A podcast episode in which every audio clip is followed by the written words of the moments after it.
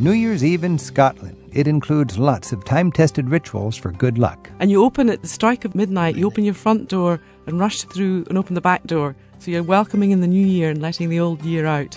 Coming up, we borrow a few European customs for welcoming the new year. When choosing a wine for your festivities, you'll find Spain is commanding more shelf space. Spanish wine for years was really in the back seat, and Italian and French wine have always been quite well known. But finally, over the last two and a half decades, Spain has basically profited unlike no other nation in the wine scene. And while filming a documentary about the ancient world of Alexander the Great, David Adams found modern travel to parts of Central Asia could be a challenge. Turkmenistan is a case in itself. It's like a time capsule, very beautiful, and I would encourage anybody to travel to Turkmenistan because it is fabulous, but it is it is different.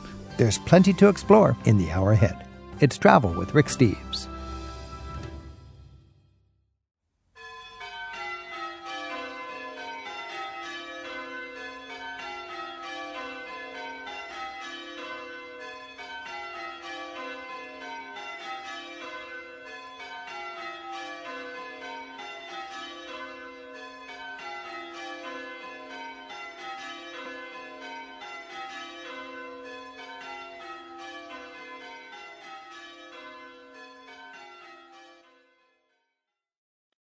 He didn't expect to find evidence that would redefine the legacy of Alexander the Great. But when David Adams filmed his journeys into rarely visited territory in the stans of Central Asia, the world of the 4th century BC started to come into focus. Coming up today on Travel with Rick Steves, we travel in the footsteps of Alexander the Great. We'll also get expert advice for including the great wines of Spain to make any occasion more festive. Let's get ready to welcome in the new year European style. We'll get our annual visit from friends from Edinburgh in just a bit to hear about the rituals that greet the new year in the land of Auld Lang Syne. Let's start our holiday check in Scandinavia style with Marita Bergman in Stockholm. Marita, Happy New Year. Thank you. Happy New Year. How do you traditionally and typically celebrate the New Year in Stockholm and in Sweden? New Year, uh, that's an occasion for making party. Yeah. If uh, Christmas is uh, celebrated in the family, uh, New Year's is uh, celebrated with friends. With friends. Yeah. We, all, of course, organize a good meal. It uh, very, very often contains of seafood, crab, fish.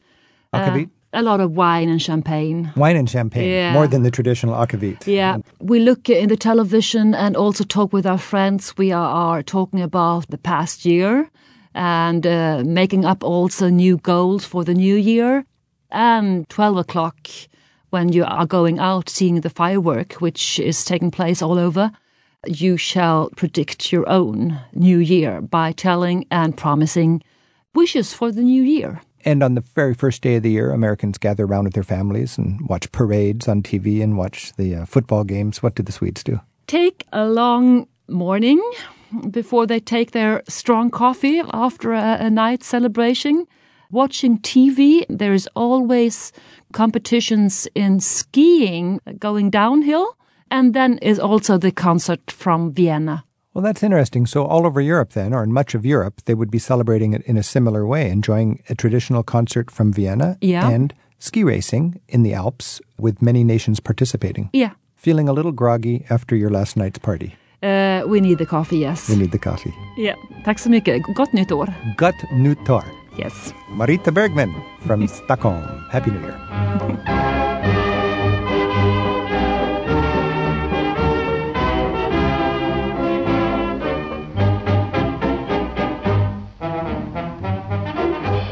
For a look at New Year's festivities in the capital of Croatia, we're joined now by Marijan Kriskovic.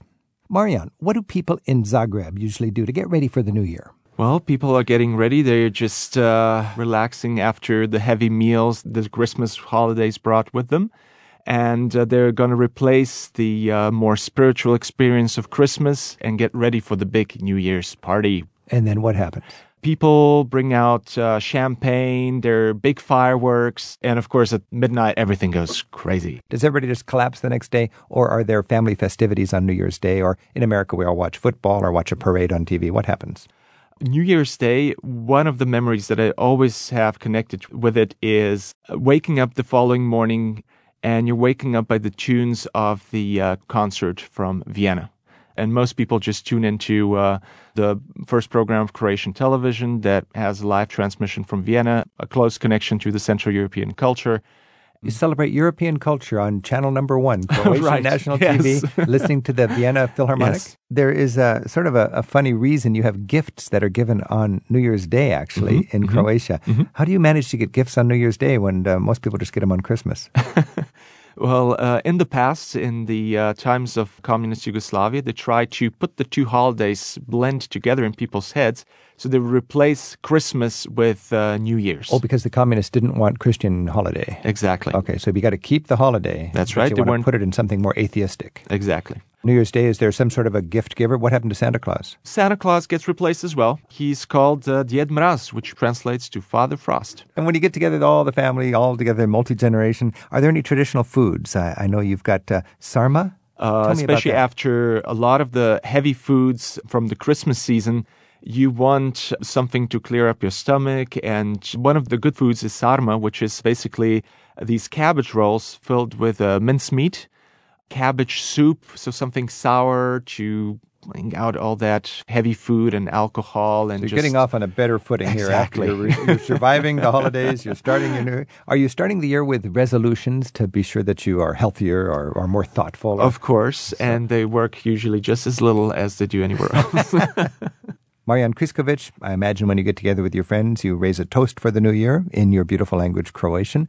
Can you share that with our listeners across the United States? New Year's is approaching. Give us a toast and a, and a New Year's greeting from your country, Croatia. Sretna Nova godina, puno sreće i zdravlja u novoj godini. And in English, what would that be? A happy new year, all the luck and good health in the upcoming year.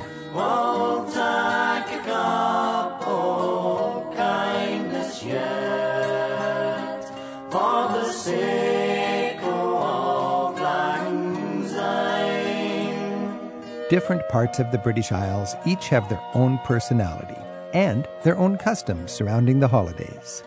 Martin Delandovich joins us now on Travel with Rick Steves. Martin's been raised with a deep love of the history and traditions of his homeland, Wales. How would you celebrate New Year's Eve in Wales? New Year's Eve in Wales nowadays is uh, much done the same as it is elsewhere. We tend to have the fireworks. Fireworks at midnight. Uh, London's got uh, the uh, Trafalgar Square activities. What is considered the cultural Trafalgar Square or Times Square of Wales? Is there something like Uh, that? You get it in Cardiff. Down in Cardiff Bay, you get fireworks. Now, what's the drink of choice? Are people drinking wine or hard liquor or beer or what? Beer is the most popular drink, and, and, and sadly, I think so. Beer was there was wassailing, uh, which in Wales, the blessing of orchards for fruit coming. And that was done in beer. The other one that custom we got at New Year's in Wales was Calennig or Clenig, where groups of children would come to your house and, and you were supposed to give them money. They'd give What would they do in return? Would they sing? Would they? They would poems. There would be some singing. Uh, one of the old uh, Young people come door to door reading, right. reciting poetry. so Yes, yes. Welsh, and then you you give them a present. Yes, one of them is uh, Mi godais heddiw mas o'm tŷ, and this is from South Wales. Am cwd am pastwm gyda mi, a dyma neges ar eich traws, sef llanwn cwd a. And what this is, is um, I got up early this morning, I got my stick and I got my bag and I came out and here's my message to you, fill my bag with bread and cheese. Fill my bag with bread and cheese. Would bread and cheese satisfy the kids these days? Well, no, I don't think so. Now, in the United States, we uh, dedicate the uh, first day of the year to overcoming the partying from the last night and watching a great football game. What's what's the activity on the first day of the year in Wales? you get New Year's rugby because rugby Ah. is the game, particularly in South Wales. Uh, there was a game. New Year's called- rugby is it sort of Yeah. the, the big cup game then? Yeah. You, you get On New Year's. It's, it's not the big cup games, but it's all over Christmas. On Boxing Day, the day after Christmas, and on New Year's Day, you get these rugby games. And in days gone by, and we're talking, oh, certainly recorded in the 17th century, there was a game called Cnapan, which approximated to rugby, but was played between whole villages. And they were, there was horrible, bloody things where all you had to do was get this thing from one village to the other one to win. And Oh dear, broken bones, head, throat. I love the way that every culture celebrates the holidays a different way, and every culture has its own way to wish someone a happy Christmas and a beautiful New Year wish me in Welsh a happy holiday. Nadolig llawen a flwyddyn newydd dda. And specifically, what was that? That was Merry Christmas and a Happy New Year. Thanks, Martin. Thank you. We'll take a cup of kindness yet for old lang syne. Another corner of Great Britain that's rich in New Year's traditions is Scotland. Anne Doig and Ken Hanley are joining us now to remind us of the delightful ways they and their neighbors bring in the new year. Anne and Ken, thanks for being here. You're very welcome. Thank Pleasure. you for having us, Thanks Ruth. having Are us. you looking forward to New Year's in Edinburgh? Absolutely. Oh, absolutely. How do you celebrate New Year's Eve in Edinburgh? Uh, very traditionally. I know we have what's said to be the biggest street party in the world, but you know, if we're going for tradition, which I still do and Anne still does, then you make sure the house is clean. so the house, in other words, has got to be clean. And you make sure that you've got enough drink for your friends and things like that. People go first footing. And to go first footing properly, you have to have a piece of black coal, a wee piece of cake, and a wee bottle of whiskey. What's first footing? It goes, you go t- to friends, you just tap Well, a you door. go visiting, and they're not going to turn you away. Absolutely not. And I think if your first footer, uh, traditionally in Scotland, is tall, dark, and handsome, that means that you're going to have a year of good luck. It's quite interesting. It has to be dark, and I wonder if anyone knows why it has to be a dark Mm. person, dark here. It dates back to the attacks by the Vikings. The blonde, tall Vikings. If you were blonde, you might be a threat. So it had to be a dark person. And you open at the strike of midnight, you open your front door and rush through and open the back door. So you're welcoming in the new year and letting the old year out. So there's all these traditions that we adhere to. Wow. Now, is there something that is like a countdown in, in Edinburgh? It's fireworks, really. Yeah. There's a big street party, you see, so they'll be counting down on the stage. There are entertainers and Oh, yeah. bands playing. And then all of a sudden, there's an explosion of fireworks over Edinburgh Castle. But the then backdrop. you get down with your neighbors and you open your front door Absolutely. and you open the back door. Yes. Total strangers can turn up at your door. And everyone's uh, welcome. And everyone's welcome.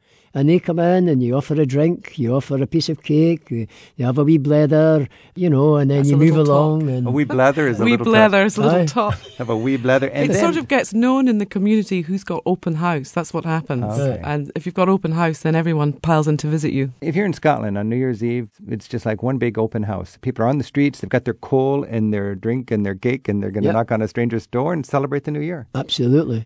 We all sing uh, Old Lang Old Lang Syne. Syne. Yeah, yeah. You Yeah, we sing that- do. That's Oh. Scottish, isn't it? Yes. Yes. Robert Burns. That's what Yeah. it burns. What, Yeah. what does that mean? Old Lang Syne. For the sake of Old Lang Syne. A lot of different interpretations. I would say for old friends. Remembering Remembering. friends for, for friendship's sake. And you know the song. Sing the song for me. It's uh, old sentimental Yeah. uh, song, you Old know. acquaintance be forgot and never brought to mind. Should old acquaintance be forgot for the sake of old lang syne? Now, here's the hand, my trusty friend, and here's the hand, oh mine. And it goes on, and, And you're all holding hands. It's this inbuilt thing in the Scots that, uh, you know, we're, it's been great to see you. We don't want to see you go, but because you're going away, for the sake of Old Lang Syne, keep that memory, keep everything, that sake of heartfelt thing. So that's the, that's the punchline of the lyric is for the sake, Sake of, of Old Lang The old Syne. time, the old good sake old of times. friends. Yeah. Yes. for the sake of Old Lang Syne. Happy New Year. And Happy, a happy New Year. to All the best to you. Happy New Year, Rick Boy.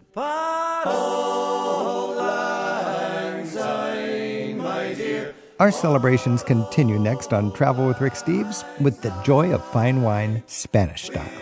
Then we find evidence of the conquests of Alexander the Great in Central Asia, evidence that just might help us understand the ancient world in a new light. We're at 877 333 Rick.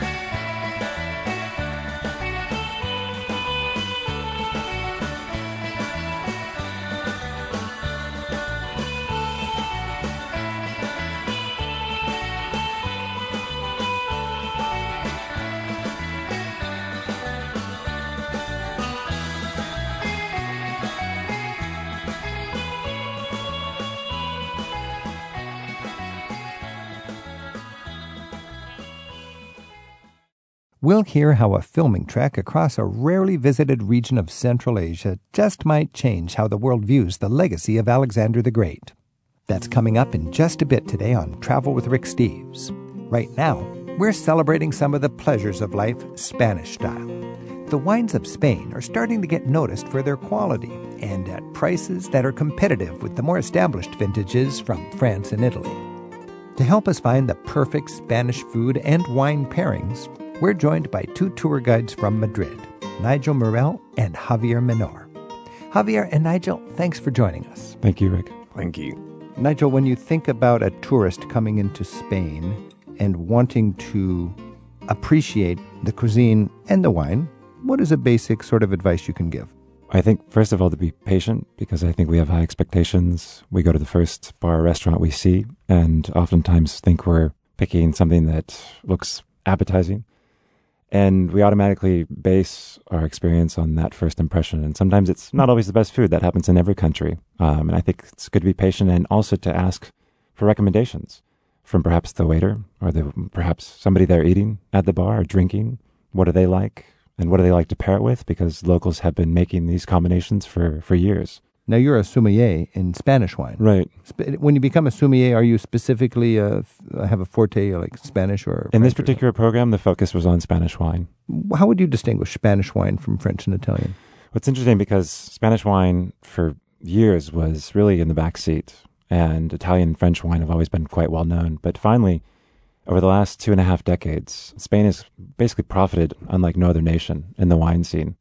And this is not just my opinion, this is the opinion of several well known wine critics in the world like Jancis Robinson, Robert Parker. And there's very simple reasons for that. Factors that have always been present are now being taken advantage of, such as the fact that Spain has more land under vineyard than any country in the world. And much of that land is old vines that have very low yielding crops, and these produce very flavor concentrated grapes. And also that Spain is the second highest nation in Europe after Switzerland. And this high elevation helps these grapes to fully ripen. And uh, even though we have extreme sun, and these Hmm. grapes would normally bake and have too high sugar levels, the higher elevation allows temperatures to cool off at night and maintain acidity. I never thought about that, but of course, Spain is is uh, geologically like a upside down uh, cereal bowl or something, a high plateau. There's a high plateau, with especially a steep cliff and then a, a lip near the ocean. So we got uh, Spanish and French wines growing at lower altitudes, even though Spain is in the south. People don't think of Spain as being a very high country. Right. And we, it's not to say we have the highest mountains, it's the highest High plateau. average, exactly, elevation, where it's very common to have vines growing around 2,000 feet, 2,500 feet. And if you think of what's high in Napa Valley, maybe around 500 feet would be considered high. Javier, when you think about Spanish wine, my sense is in the old days there was a lot of table wine, and uh, a a country can get a reputation for having just good, solid table wine. True. But then it has to work to cut back on the quantity of production and cut up on the quality. Is that going on in Spain at all? I think that well, technically that happened once we became part of the European Union, quotas and all that. And that's why maybe going back to what Nigel said, we focused on quality Instead of the quantity. instead Yeah. of the quantity. And that's why Spanish wines have improved uh, a lot lately. As a Spaniard, don't you get a, a sense that people are focused on French and Italian wines and Spain has to do some catching up in the marketing area? They are until we give them a glass of Spanish wine and then we tell them, you know how much that bottle cost? Six bucks? And they go crazy. no way. Wow. So you could make a good case that the value, if you Oh, want yeah. Let's say 10 euros. That buys you an excellent Spanish wine. Ah, that's thirteen or fourteen dollars. Then, and you get a good bottle of wine. Now we know Rioja. That's sort of the famous wine in Spain. Give me a, just a quick review of the regions and what other regions we might want to pay attention to, and the importance of distinguishing between regions and grapes. I could say the hip region should be the Ribera del Duero. The Duero. So this is the the Duero River is the one that goes down to Porto, Mm-hmm. Yes. and that's where we're famous for port in Portugal, but it extends into Spain. Indeed. All right. And what kind of wine would we find there? I don't know. Maybe the word that comes to my mind is velvet.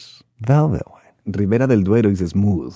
Is And Ribera, it's important to know that Ribera del Duero helped put Spanish wine on the map internationally because Okay. before that people only knew Rioja. Right. And this was in the 1980s. Nigel, you're from California. Can you pronounce that, that other wine in a way an American could understand? Oh, so it'd be Ribera Uh-huh. del Duero. Okay, Ribera del, Del Duero. Duero, So that's an up and coming. Means uh, the Douro bank, river bank. Exactly, exactly. Okay, the, Duero, the riverbank of the Douro. Okay, so that's a good region. Right. Uh, Javier, is there another region we should be aware of? Okay, I'm gonna be mm, experimenting here. Fierce wine called Toro. Toro. Bull. Toro is another experience. It's taking wine to a different level. This is bull? Toro? yeah, it's Toro. Okay. Bull. Why do they call it Toro and where is that? Fierce wine, strong but extraordinary. A fierce wine. A fierce Okay, wine. Good. Toro, Toro. And will I find that everywhere in Spain or where's that from? It's actually becoming easier to find, Mhm. but it's basically west of Ribera del Duero, Okay. west and northwest. It's close to the border of Portugal. It's becoming easier to find within Spain and even outside of Spain because there have been some major cult wines coming out of And Toro. I think it's a fun wine to try, to experiment with. I'll look for that. And it's actually called, the, the label says Toro. Yeah, We'll It's, a, recognize it's it. a, as well as a Rioja wine. Hey, Right. I want a Toro wine. And when we're thinking of wines, I mentioned earlier the importance of pairing. Nigel, you're a sommelier. How, how important is it to know what food to enjoy with the wine? And, and what's the concept of terroir and matching regions and, Right. and this sort of thing? So we could start with food and wine pairing in general. People have different arguments depending on which critic or sommelier you talk to. The I think the basic uh, argument, and I think the one that makes the most sense when you're at a beginning level, is that regional specialties go together. Right. Being that if you're in, for example, uh, Castilla y León, which is the autonomous community, or we could say roughly state, north of Madrid, they have specialties like roast suckling pig, Right. which is in the area of Segovia. Just north of Segovia is the wine region, Ribera del Duero, which is the one we were referring to earlier. And there's some amazing wines that go perfectly well with roast suckling pig from that wine region. And it makes a difference to you to, to consume the food and the wine, Wine from the same region. Does it really make a difference uh, in the taste, or you just, just does it feel right? Well, for me, it feels right, first of all. And keep in mind that these days, because modern winemaking has brought so many regions up to the same playing field, Uh-huh. you could make an argument by saying, well, the wines from, for example, Toro are just as nice as the wines from Ribera del Duero with roast suckling pig, and the regions border each other, and that would make sense. But there's no sense of history behind having a wine from a different region, even though there might be similar characteristics, similar structure, similar You know, aromas. that is interesting because Europe has such a sense of history. And Right. then if you're tuned into that history and the, the roots of the culture, there is a power to that that we might not have here in the United States, where you don't have that long history. Javier, when you're thinking of great wine, talk a little bit about great local ingredients. What What is a nice uh, marriage, a nice pairing? Uh, if we talk about Spain and pairing, I can only think of seafood and Albariño, which is northwest Galicia. That is the pairing. Really? Seafood and I don't a, know. a that- white wine? That's then? what comes to my mind. Yeah, Albariño is a, is a white wine. Okay. Fruity, fresh, Yeah. cold. Nice. And that goes really well with lobster, crab, all kinds of seafood. Oh, um, this is uh, makes me want to go to Spain. That's for sure. With an appetite and a thirst. I'm Rick Steves. This is Travel with Rick Steves. We're talking with Javier Menor and Nigel Morel. We're talking about Spanish wine and pairing it with uh, local specialties. Our phone number is 877-333-7425. And Stacy's calling in from Greensboro, North Carolina. Stacy, thanks for your call. Oh, thanks, Rick. I was um, in Barcelona this last summer and enjoyed some tapas and cava, but was wondering. I know with the seafood, maybe red's not quite the thing, but is there a red wine recommendation? I mean, really, the nice thing about Spain is you have a broad spectrum of reds, talking about in this particular case, from very light bodied, soft structure reds that are not very tannic to full on meaty, fleshy reds where you have extreme levels of tannin, of color extraction. And the tapas, obviously, you can go from the very lightest seafood style tapas to heavy meat style tapas, and, and those would match all of those spectrums of wine I just mentioned. But um, Cava, just to go back to what you mentioned earlier, is an excellent place to start for seafood like tapas, especially in Catalonia, because 95% of Spanish sparkling wine, which is Cava, is actually from Catalonia. It's one of the things that I think one of the biggest misconceptions people assume that Cava is drunk at the end of a meal as if some kind of dessert wine, and that's Hmm. not true at all, especially in Catalonia where my, my in-laws live. Um, there it's consumed as an aperitif and then as part of the meal, just because it matches with so many of the different foods, especially from that part of the coast. And cava would be essentially champagne. Cava is the Spanish style of champagne. It's a bit different in the sense that it evolves more quickly in the bottle Mhm. and the aging times are shorter, but it is made following the traditional champagne method and is very much a wine in its own right. Unfortunately, Cava's been a victim of its own fame because it's the widest selling sparkling wine in the world, outselling even champagne. From Catalonia. From Catalonia, exactly. All right. Stacy, thanks for your call. Thanks, Rick. Yvonne's on the line in Grass Valley, California. Yvonne, thanks for your call. Hi. Um, I like Tempranillo, and I was wondering what region that comes from. Tempranillo is um, by far the most uh, common grape we use in the red wines in Spain. It's red. I think that could be pretty much cover all of northern plateau, all of northern Spain, Rioja, Ribera, those wines that are so famous. Most of the grape we used is the one called Tempranillo. Oh, now, how would that Tempranillo relate to famous grapes we know in Italy?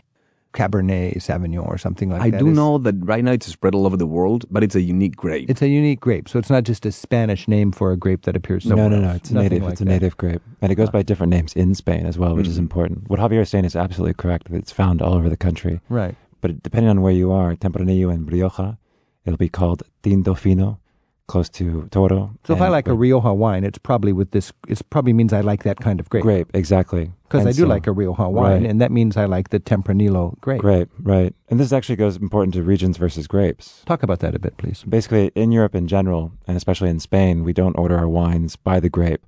We order them by the regions. And so the problem is for newcomers is that they often don't know what grape is which region, and therefore if they're going to like that region or not.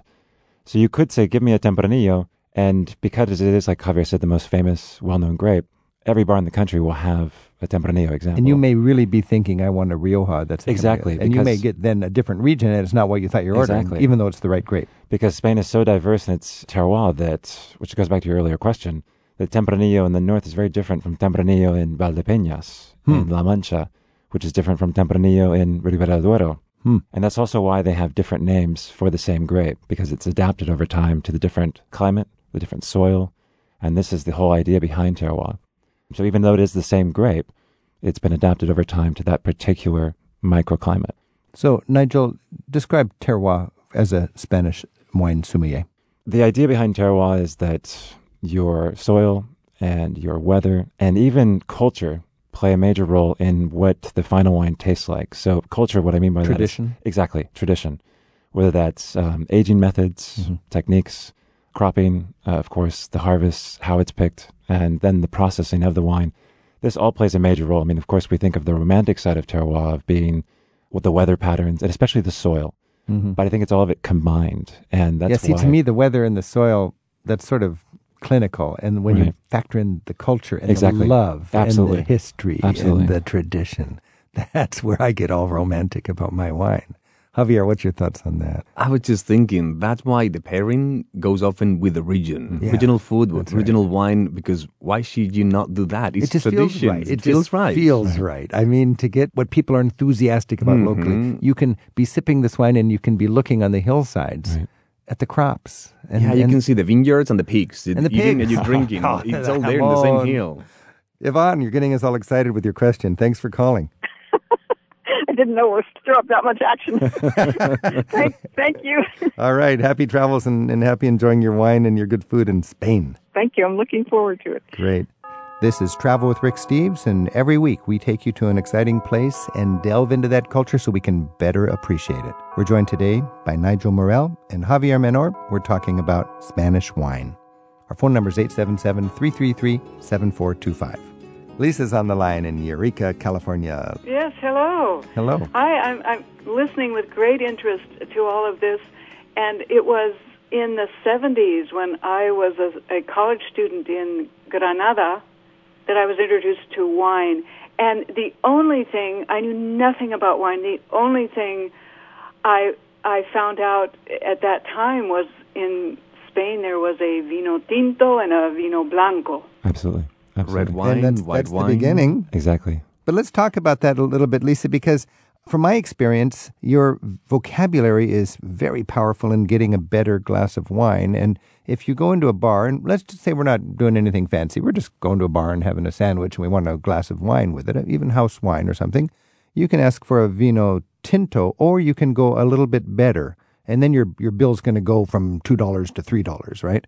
Crianza, for instance. What, what does that mean, Javier or, or Nigel? A crianza is the first level within Spain's aging system. So we have Crianza, and then we have Reserva, and then we have Gran Reserva. And what's important to point out here is that in the United States and California, where I'm from, reserve has no legal backing. People can use it to mean their special wine, but in Spain, there's a very specific set of laws that determine what can be called these three levels. The first, for example, is simply the wine has to be aged a minimum of two years. And out of those two years of crianza, six months have to be in oak barrels.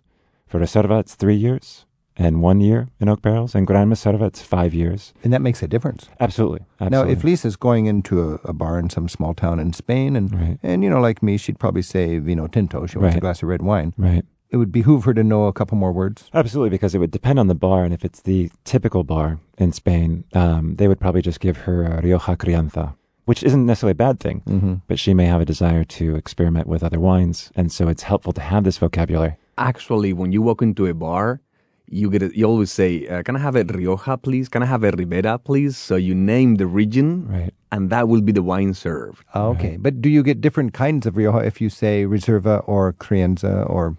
Or You not? do, and it You depends could. on exactly. It will depend on what the bar has opened by the glass too, and Ah, you have to keep in mind that Gran Reservas, being the top level, are quite expensive. So if you appreciate it, uh, for me, a a lot of times life's too short to drink mediocre wine, especially when you have 10 days in Spain. You don't want to have a mediocre wine at, Right. at your meal. And you might want to choose a bar that has more bottles open, just so there's more options. If it's a wine bar, you have more Yeah. options. And uh, may I say, for those of you who are going to go to Spain, we use the word bar often, but bar is a simple place. It's what here could be a coffee shop, a cafeteria. For us, a bar is a family place. You go eat, you go drink, you go spend some time. So it's nothing hardcore. Nothing hardcore. You mean Yeah. it's, it's uh, Like- uh, like a inviting? bar in yeah, it's the not a- US. we would say a tavern or something. Yeah, Yeah, that's right. This is uh, inviting. It's uh, Mhm. uh, it can be for the family. It Right. Yeah, we use that word a lot, bar, but it's a simple It's true. place. It's not a place that people just go to have drinks. Lisa, any other thoughts or comments? Well, I'm, I wrote down your quote, life's too short to drink a mediocre wine. And I will remember that. I'm realizing I must have been having a tempranillo with this vino tinto, just a generic term, but I will remember Rioja and Ribera. And when I'm really hoping for a grand night, a Gran Reserva. Ah, you got it. Muy All right, bien. Lisa, I- you- you're a great student of Spanish culture right there. Have a good time on your next trip. Thank you. Bye. This is Travel with Rick Steves. We've been talking with Nigel Morel and Javier Menor about fine wines and appreciating fine wines in Spain. Nigel and Javier, muchas gracias. Muchas gracias, Rick. Un placer. And I'll see you in Spain and we'll enjoy a little bit of Gran Reserva. Absolutely. Okay. Sure.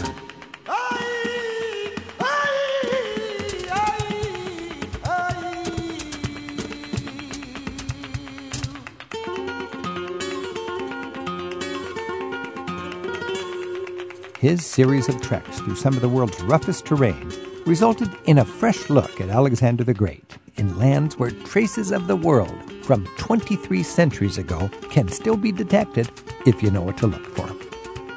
Australian photojournalist David Adams joins us next to describe the adventure he had filming a travel special in the highlands and dusty plains of Afghanistan and its neighbors. We explore Alexander's lost world. That's next on Travel with Rick Steves.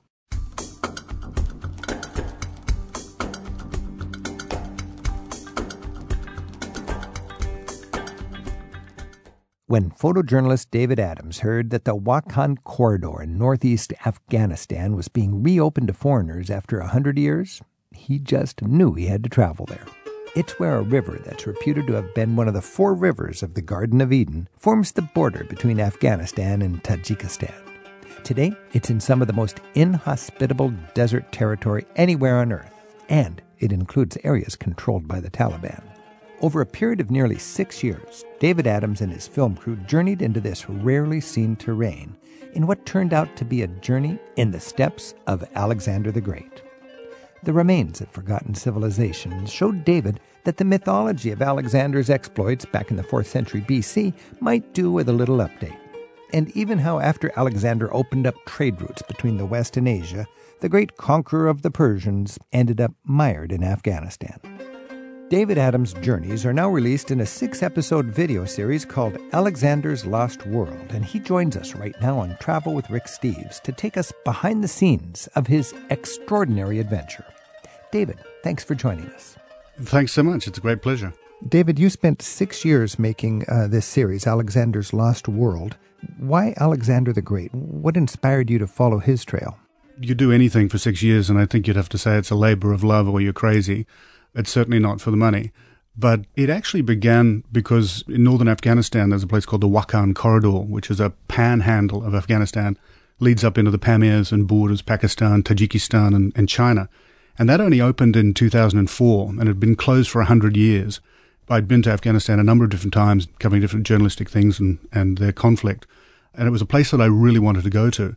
Mm-hmm. And as I started researching it, I realized that by virtue of no one being there for 100 years, no one had ever followed the Oxus River, which is today called the Amu Darya, which is effectively the northern border of Afghanistan that flows pretty well to the Aral Sea. As I began researching, I realized that no one, therefore, had actually followed that river all the way to its source. And as we got deeper into it, it then unfolded these incredible civilizations that go back to 6000 BC, so 8,000 years old. Now, these are the civilizations that Alexander didn't discover, he stumbled upon, that were um, arguably as sophisticated and civilized as he was. Well, that's exactly it. And Alexander then really became the linchpin because um, it was so obscure and so remote that to try and tell a story about you know an undiscovered civilization is it's quite hard to get that through to the public. How come we didn't know about this? Was what people said to me. So Alexander bound it all together for us. That's what I thought as I was watching your series. And just to give our listeners a little context, Alexander, uh, of course, he was from Macedonia. He came down and what took over uh, classical Greece, and then gave it sort of the power of the sword, and he took the Greek culture and effectively, in his short lifetime, spread it all the way from Greece to uh, the border of India. Is that right? Exactly. And I mean, I think uh, people are endlessly fascinated by Alexander because of, you know, the, the enormity of what he achieved in such a short time and effectively changed the world. I mean, today, you know, Greek culture, you, you can see in those beautiful dancing girls on the stone walls of temples in Cambodia actually have Greek drapery. Mm. That all comes through from the effect of Greco-Bactrian influence. So he gave them the Greek culture, the Greek language, uh, the, the Greek religion, Greek architecture. Is that right? When he died, what he was in his early 30s, there were Greek temples stretching all the way to India. I suppose this is the, the thing that we explore is that has been the popular position that there was therefore this sort of incredible cultural change. But what really happened, and when you start peeling it back, you realize that a lot of the things that were there in Asia were very similar to the way that the Greeks thought. I mean, for instance, their pantheon of gods really mirrored the Greeks. So for the hmm. Greeks to then come to Bactria, they could actually pick a river goddess that matched, you know, a Greek water goddess, and it, it dovetailed incredibly well what academics now believe is that the influences, those early sort of cultural, religious foundations actually emanated out of this region to Europe.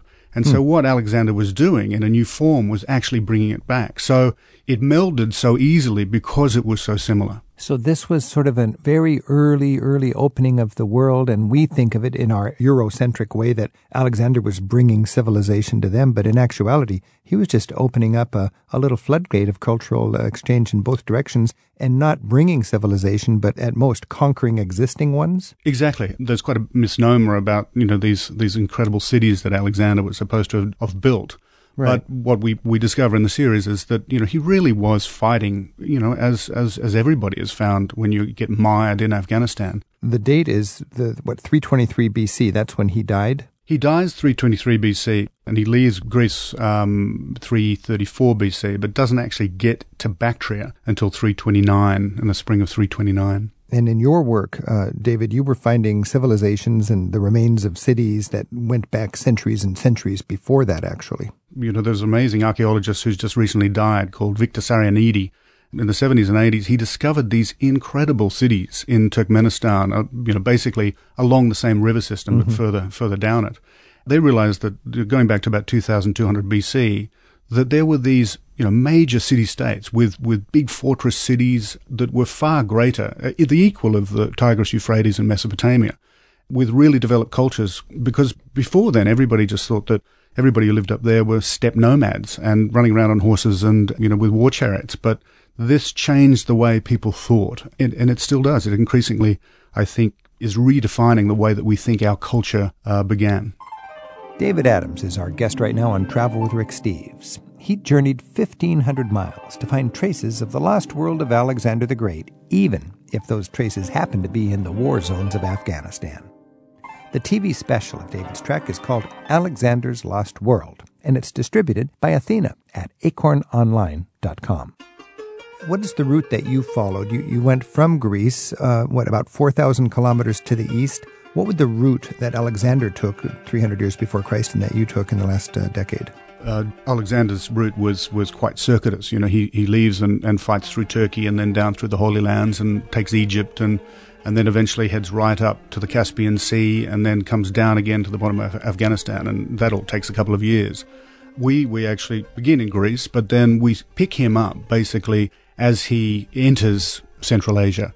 And um, we begin on the shores of the Caspian uh, in Turkmenistan, and then we look at the connections to these ancient civilizations, and then we find Afghan- um, Alexander when he enters Afghanistan. Okay. So basically, you, you traveled from Greece to Afghanistan. And, you know, David, I was so struck by the abundance of ancient sites. I was recently in Iran heading down to Persepolis, and I expected to see Persepolis. But all along the way, whenever we pulled off the road, you look around and look carefully, and there are the scant remains of amazing cities, most of them fortified everywhere you look. The feeling I got from watching your series was all across Central Asia, uh, there were fortified cities and, and quite magnificent cities. Exactly, and, and you know it's one of the most exciting things about traveling in those areas. And uh, Iran, I was recently in you know, about two years ago, and, you know, it's a joy to travel in Iran for lots of different reasons, but um, particularly that ability to just, you know, you're overwhelmed by the amount of archaeology. And Afghanistan, particularly, and also, you know, the former Soviet republics, they're just awash with unexplored. Almost everything we saw in the series and traveled to in Afghanistan mm-hmm. has only had a small amount of archaeology done. It's completely overlooked. My business is travel, and I'm interested in what guidebooks tell people to go where. And this whole idea of ancient sites between Greece and India, uh, through Central Asia, through the stands, is just uh, really an eye opener. You must be something of an archaeologist and a historian, judging from the uh, beautiful coverage of the history and the architecture and so on that you included in your TV show. Were you struck that the people there had any appreciation of the rich history that was all around them, or, or were they just uh, goat herders, uh, oblivious to the fact that they were sitting in the middle of um, an incredible city from 3,000 years ago? Generally, you have, and Afghanistan again is different because it really comes down to education there is a general pride from everybody's point of view that um, they live in history. But most of it pertains back to either their family history or then it gets sort of short circuited and um, they sort of have a living connection with Alexander. So hmm. every, mm. every hill is an Alexander fortress. In Afghanistan, the word they use is kafir kala, which huh. is, you know, unbelievers fortress or unbelievers fort, and everything is a kafir kala unless someone has given it another name for because something happened there. So they know and appreciate their Alexander heritage. They do. They yeah. do. They called him Ixander. Ixander, yes. David Adams' journeys are captured on a six episode DVD series called Alexander's Lost World. It's distributed in the U.S. by Athena at acornonline.com. David, let's just talk nitty gritty for a minute. I was noticing uh, the trucks on the road. It seems like a different economy. There was not much on the road except for trucks. What was it like driving through all of these Tajikistan and, uh, and Turkmenistan and so on? There is a lot of trucking because obviously the, there are railways, but it's most of the transport's done that way. Um, you know, they're not wealthy economies, so certainly people have cars, but it's not what how we would think in the West. No, it's it's certainly more Spartan. Turkmenistan is a very different environment to Uzbekistan, Tajikistan, um, Kazakhstan, which are, you know, I think much more modern. I think uh, Turkmenistan is a case in itself. It's like a time capsule, um, very beautiful, and I would encourage anybody to travel to Turkmenistan because it, it is fabulous, but it is it, it is different. Yeah, you you mentioned it was one of the strangest places on the planet. How so? It's a dictatorship and it passes from, from one, you know, former KGB to another. Hmm. Um, mm. You know, I say that with respect to Turkmenistan, but the, the whole capital city, Ashgabat, is white. And the former dictator built all his buildings uh, in white stone. And so, um, you know, there's about eight skyscrapers and then these amazing kind of um, Soviet era, but, but recently built mm-hmm. type public spaces. So it's a time capsule back to the Soviet time, but because of their incredible uh, wealth in gas resources, they have an enormous amount of money. Out on the Caspian Sea, they're building effectively a new Dubai. Hmm. They're they're putting these in, you know these hotels and everything on the Caspian Sea for you know a Russian market. What kind of welcome did you find in, in these remote places? Because I can't imagine there's a lot of tourism here, and any Westerner that stumbles in is probably quite a quite a spectacle. There are organized, you know, I think with Central Asian travel companies, you can organize to go to Turkmenistan. It's um, you know, more difficult. They have Mm-hmm. kind of funny rules about where you can enter and how long, and they've got some strange transit visas, that sort of thing. But the welcome is is incredible. If you think Italians without um, the wine, I guess. Italians without the fine wine. Well, that's nice. I, I think that uh, there's not a lot of tourism infrastructure like we'd be used to in, in Europe or Australia or something like that, but it, it's certainly doable if somebody wants to. Is there information for travelers? Yeah, uh, very much. Um, and the way it's it tends to be done is it's um, you have a guide and a car and a driver, that sort of thing. But it's a very very safe place. You know, the fortress-like defences of the Turkmen-Afghan border are really impressive. Not a lot of people cross that border. There is a 50-foot minefield uh, that stretches. I think it's one of the longest minefields in the world. And then barrier fencing and guard posts within sight all along its sort of Wow. 1500 kilometre border. Now, you mentioned a driver and a guide, and that's interesting because I was just in Egypt, and for me, it felt very comfortable and not reckless at all to go there. But I did have a driver and I had a guide, and some people might think that's extravagant, but it's not much more than what you'd spend to have a vacation in London, really, to have a driver and a guide in a lot of these countries. Would that be a prerequisite for traveling in, in a place like uh, Turkmenistan, would you say? Look, I think so. One of the great pleasures in these countries is staying and meeting local communities and, and often staying in homestays, which, you know, a lot of people might find kind of strange. But from a cultural point of view, these cultures are so welcoming. They're, ho- they have a culture of hospitality. And so, you know, the accommodation is very cheap. Um, there certainly are good hotels that you can stay in of a, of a say, let's say, three, four star standard in, in places like Ashgabat. But um, what the driver and the guide particularly does is facilitate that. He takes you out to a desert community, Right. and you know you can go and stay in a yurt, that sort of thing. So it's a wonderful experience. in your show you got a shave and it reminded me when i was in turkey during some political dicey times we had every year you'd go to turkey and one minute you'd say you're from america they would say good friend. Next minute they'd say fascist imperialist you know? And i was uh, sitting in a barber shop in eastern turkey and the man had the the big straight razor that he would sharpen by on the belt and then he'd tilt my head back and he would make sure i had a very close shave on my neck i saw you did the same thing in uh, were you in afghanistan when you got your shave on the show Yes, yes, that Yeah. was in uh, Mazar-i Sharif. what were you thinking there? You're an, you're a Westerner. You're and, and you're going under the blade, and this guy you don't know who he is, and one little sneeze in, in your history. I think that's kind of the point: is that that if you bear yourself and and you're open and honest, you know, Afghans like people the world over, everybody really just wants peace and you know their Yeah. family to be fine and all that sort of thing. I mean, the way we travelled in Afghanistan was utilizing the existing system of the old term I think is sovereignty, which is you know there's a big man or the governor, and if the if the governor says yes, you can travel, then you've got his sort of overlordship. If I, as a Westerner, get killed under his care, then he's not a big man. Ah, So- that's good to know. If you're a Westerner and you don't have a gun, everybody has sort of an open question: is what the hell are you doing here? You know, but they don't have an aggressive position. There's and, nothing aggressive. Yeah. Yeah, and and the culture says, you know, come in, let's have tea, let's talk Well, about it. In the Muslim faith, when there's a visitor, it's a gift from God, and, and I've found they treat you that way. But I suppose if you have a gun, it puts you in a different category. Completely different. Uh, this is uh, Travel with Rick Steves, and we've been talking with David Adams. Uh, his TV series is Alexander's Lost World. Look for it on public television. Also, the DVD is available through Athena. Uh, David, I was very struck uh, because you were digging so deeply into this archaeology and, and this Alexander sort of a history that you took a lot of uh, archaeological suppositions with suspicion, uh, as if they weren't the gospel truth, even though it was uh, conventional to just accept these these stories and, and these explanations. You found that a lot of accepted archaeological quote facts were actually unreliable and, and just threw them out.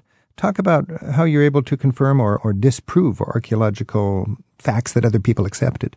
It's lovely being a journalist, you know, or a writer or a filmmaker rather than an archaeologist. And they have to obviously follow very long protocols. You know, if you if you dig a trench and you find something, then mm-hmm. you know you, you in situ, then it, it takes you ten years before you publish, and you know, by that time someone's found something else. It must be one of the most frustrating professions in the world, I Mm. think, and you have to be endlessly patient. Mhm. My my ability and, and any layman's ability is that you can dive into a subject and bring all the contemporary discoveries reports together. Hmm. Um, we were obviously advised by we actually have a, a Cambridge professor who who was steering us to a large degree, Mhm. um, and his position is, look, Dave, I can't say this because I would have to then document it and prove it and, and follow it, but our best guess is that this is the case. And so we, my remit is that I'm wanting to tell people how exciting this is and Mhm. that, you know, this discovery or that discovery is a distinct possibility.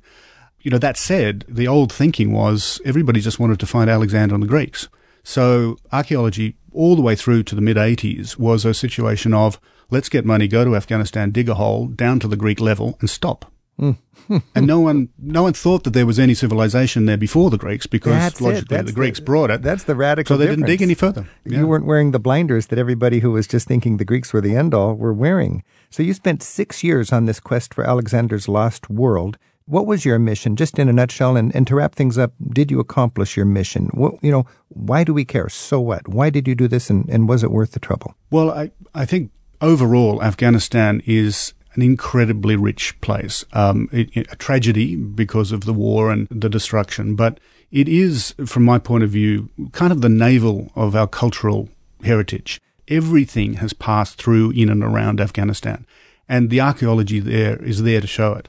Um, the point of the series was, even though the war is there and we recognize it and travel through it, was that this is an incredible, valuable part of our heritage, and we need to understand that Afghanistan needs to be preserved, helped, and brought into a peaceful future. It has incredible natural resources that can benefit everybody, particularly the Afghans. But to open up these places so people can come and enjoy them and actually discover more and more about who we are, because if you if you go back right back to DNA, you know, uh, Mhm. and, and the connections of seventy percent of the of the men living in England actually can trace their, their heritage back to Afghanistan. Wow. David Adams, you have, in your documentary series, Alexander's Lost World, I think you have accomplished that mission. It's a, even if we can't travel there, we can certainly watch your series. Thank you for this work. It's just been a, a beautiful thing to watch and, and fun to talk to you. Thank you. Me too. A great pleasure.